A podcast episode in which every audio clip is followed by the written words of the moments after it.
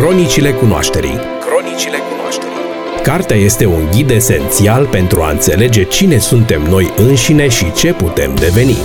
În fiecare zi de miercuri, cronicarul de carte Victoria Diaconescu vine să ne recomande o carte pentru citit pentru a afla cum putem să ne schimbăm viața. Cronicile cunoașterii. Cronicile cunoașterii. Doar la Eco FM. Bună, prieteni! Vă salut din nou la Cronicile Cunoașterii și azi uh, țin să fac ceva inedit. Pentru mine, pentru rubrica Cronicile Cunoașterii și nu numai. Voi citi poezie. Și nu pur și simplu poezie, ci poezie pro natura. Iar acest fel de poezie este o noutate din câte se pare și pentru poezie românească. Nu vreau să insist acum asupra acestui aspect uh, și nici nu sunt în măsură să fac aprecieri comparative, cultura mea în materie de poezie fiind sumară. Dar am ținut să vorbesc uh, despre anume această poezie pentru că mi este atât de aproape și pentru că, ca să trec dincolo de impresii și păreri personale, ea chiar transmite un mesaj important. Um, nu, nu important, imperativ. Dar, înainte de a trece la poezie, câteva cuvinte despre autor. Orlando Balas este profesor de limba și literatura germană. A făcut studii de romanistică și germanistică la Universitatea Babeș-Bolyai din Cluj-Napoca. Masterat în studii germane, doctorat în literatură comparată. A publicat la editura Equinox volumul de versuri Borderline în 1995 și cartea Reprezentări ale feminității în eposul germanic medieval în 2007 iar la editura Polirom mai multe traduceri din limba germană, precum și manualele de germană ale cărui autor este. Pe lângă poezie mai scrie proză și teatru, a mai publicat diverse studii de istorie, istorie literară și lingvistică în reviste din România și străinătate. M-am bucurat enorm să descoper acest autor, fie și numai deocamdată pentru cele câteva poezii pe care le-am citit și care urmează să apară reunite într-un volum tematic pro natura.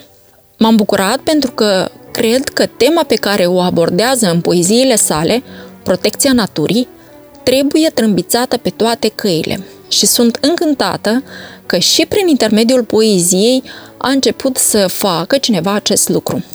Poezia lui Orlando Balas este despre frumusețea și fragilitatea naturii, despre micimea speciei noastre, despre irresponsabilitatea și cruzimea acesteia, dar și despre inconștiența ei.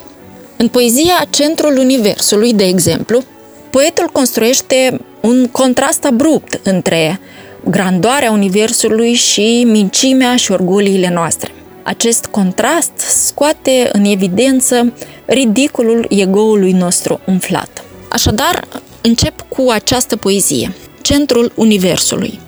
Două miliarde de miliarde de galaxii, cu miliarde de miliarde de miliarde de stele, pitice sau mari, gigante sau hipergigante, albe, galbene, albastre, roșii, supernove, coasare, nebuloase, împrăștiate într-un hău de nelumină. Undeva, o galaxie în spirală, cu câteva sute de miliarde de stele pe care lumina o străbate în 200 de mii de ani. La marginea unuia dintre brațe sclipește o stea mică, vizitată de comete prietenoase ce se strecoară printre cele nouă planete și centura ei de asteroizi. Aici, pe a treia planetă, pe mărgica albastră, locuiești tu, buricul Pământului, centrul Universului. Aici tronezi tu, autocrat, pe un munte de deșeuri. Sper că ați observat, în pofida carențelor mele de expresivitate, cât de firesc curge poezia domnului Balas. Eu nu am fost plăcut surprinsă de uh, melodicitatea ei neforțată, de mesajul limpede, neîmpovărat de forma care se cere decifrată pentru a ajunge la esență. Aș spune că este un autor care, chiar și în felul în care face poezii, chiar și în poezia sa, pe care de altfel o consider foarte frumoasă și dincolo de mesaj, deci chiar și în poezia sa retrage orice pretenție de superioritate a speciei, fiind fidel până la capăt militantismului pro-natură, responsabilității de a transmite un mesaj inteligibil, a cărui scop final este să responsabilizeze la rândul său pe cititori, chiar cu pericolul de a le răni orgoliul. Cred că ați înțeles că vreau să spun că autorul ne scutește de elucubrații inutile. Iată încă o poezie, aș spune că pare o continuare a primei poezii, este iarăși despre grandomania noastră, despre undeva despre responsabilitatea noastră, despre autosuficiența noastră, care, desigur că este o amăgire, nu este altceva decât o autoamăgire. Petrecere. Petrecere în noapte, pe nava mamă. Lasere în ceață, lumini, muzică, decor princiar, bărbați eleganți, femei superbe, farao. Fiecare om iaz nobil, fiecare femeie o împărăteasă. Marș triumfal, chelner pășind solemn, purceluși în aspic, somon cu legume mediteraniene, sarmale flambate din carne de rață, pe pat de sparanghel și crispy bacon, fantezie de mușchi de vițel în reducție de zmeură, petrecere cu ai tăi, cu specia ta, care a învins și a înrobit toate celelalte specii.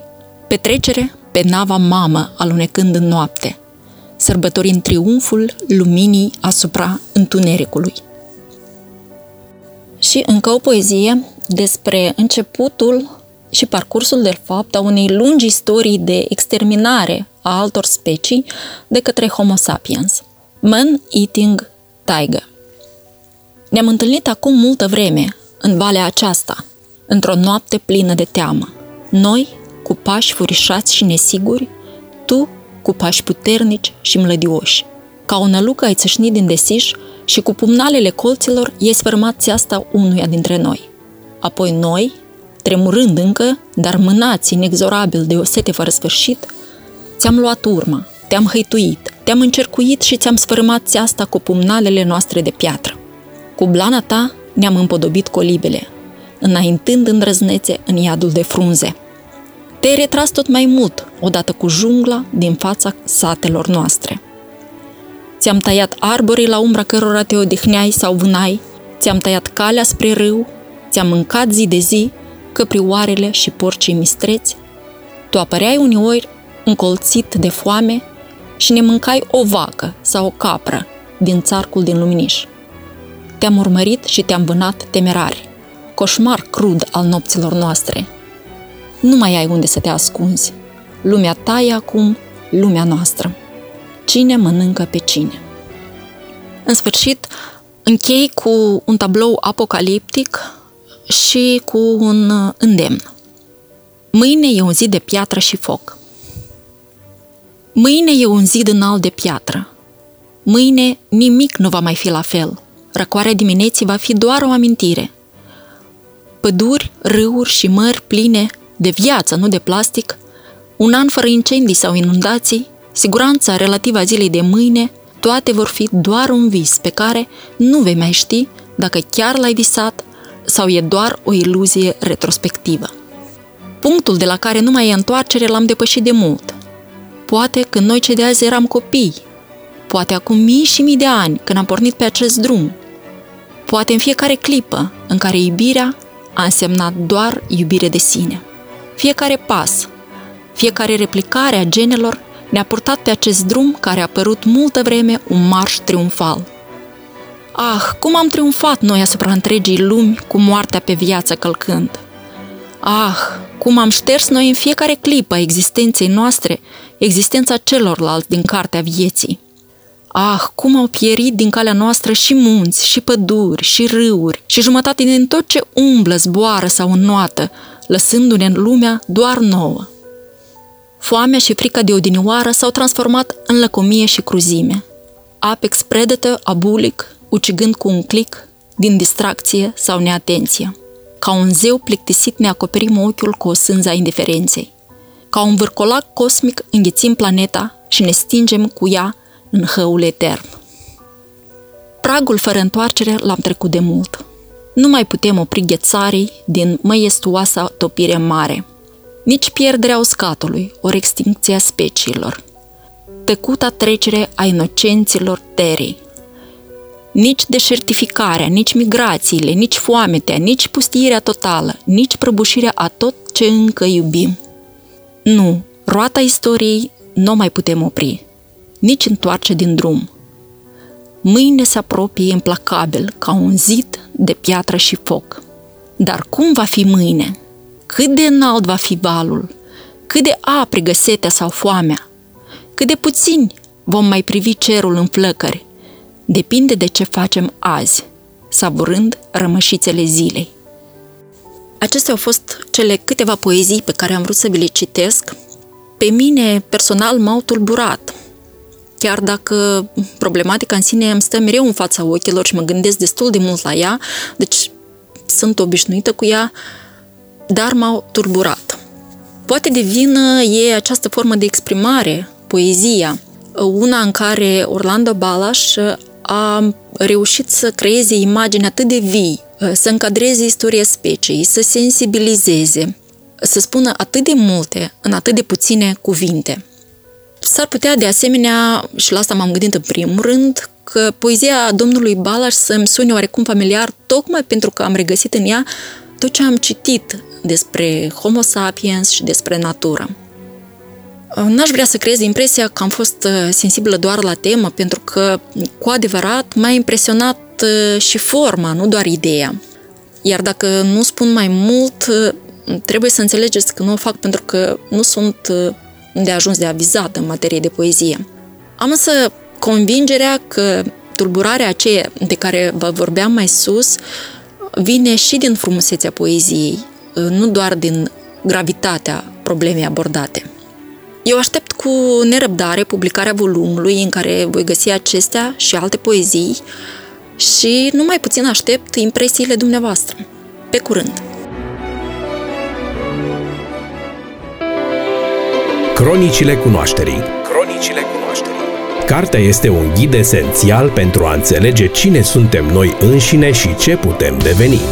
În fiecare zi de miercuri, cronicarul de carte Victoria Diaconescu vine să ne recomande o carte pentru citit pentru a afla cum putem să ne schimbăm viața. Cronicile cunoașterii. Cronicile cunoașterii. Doar la Eco FM.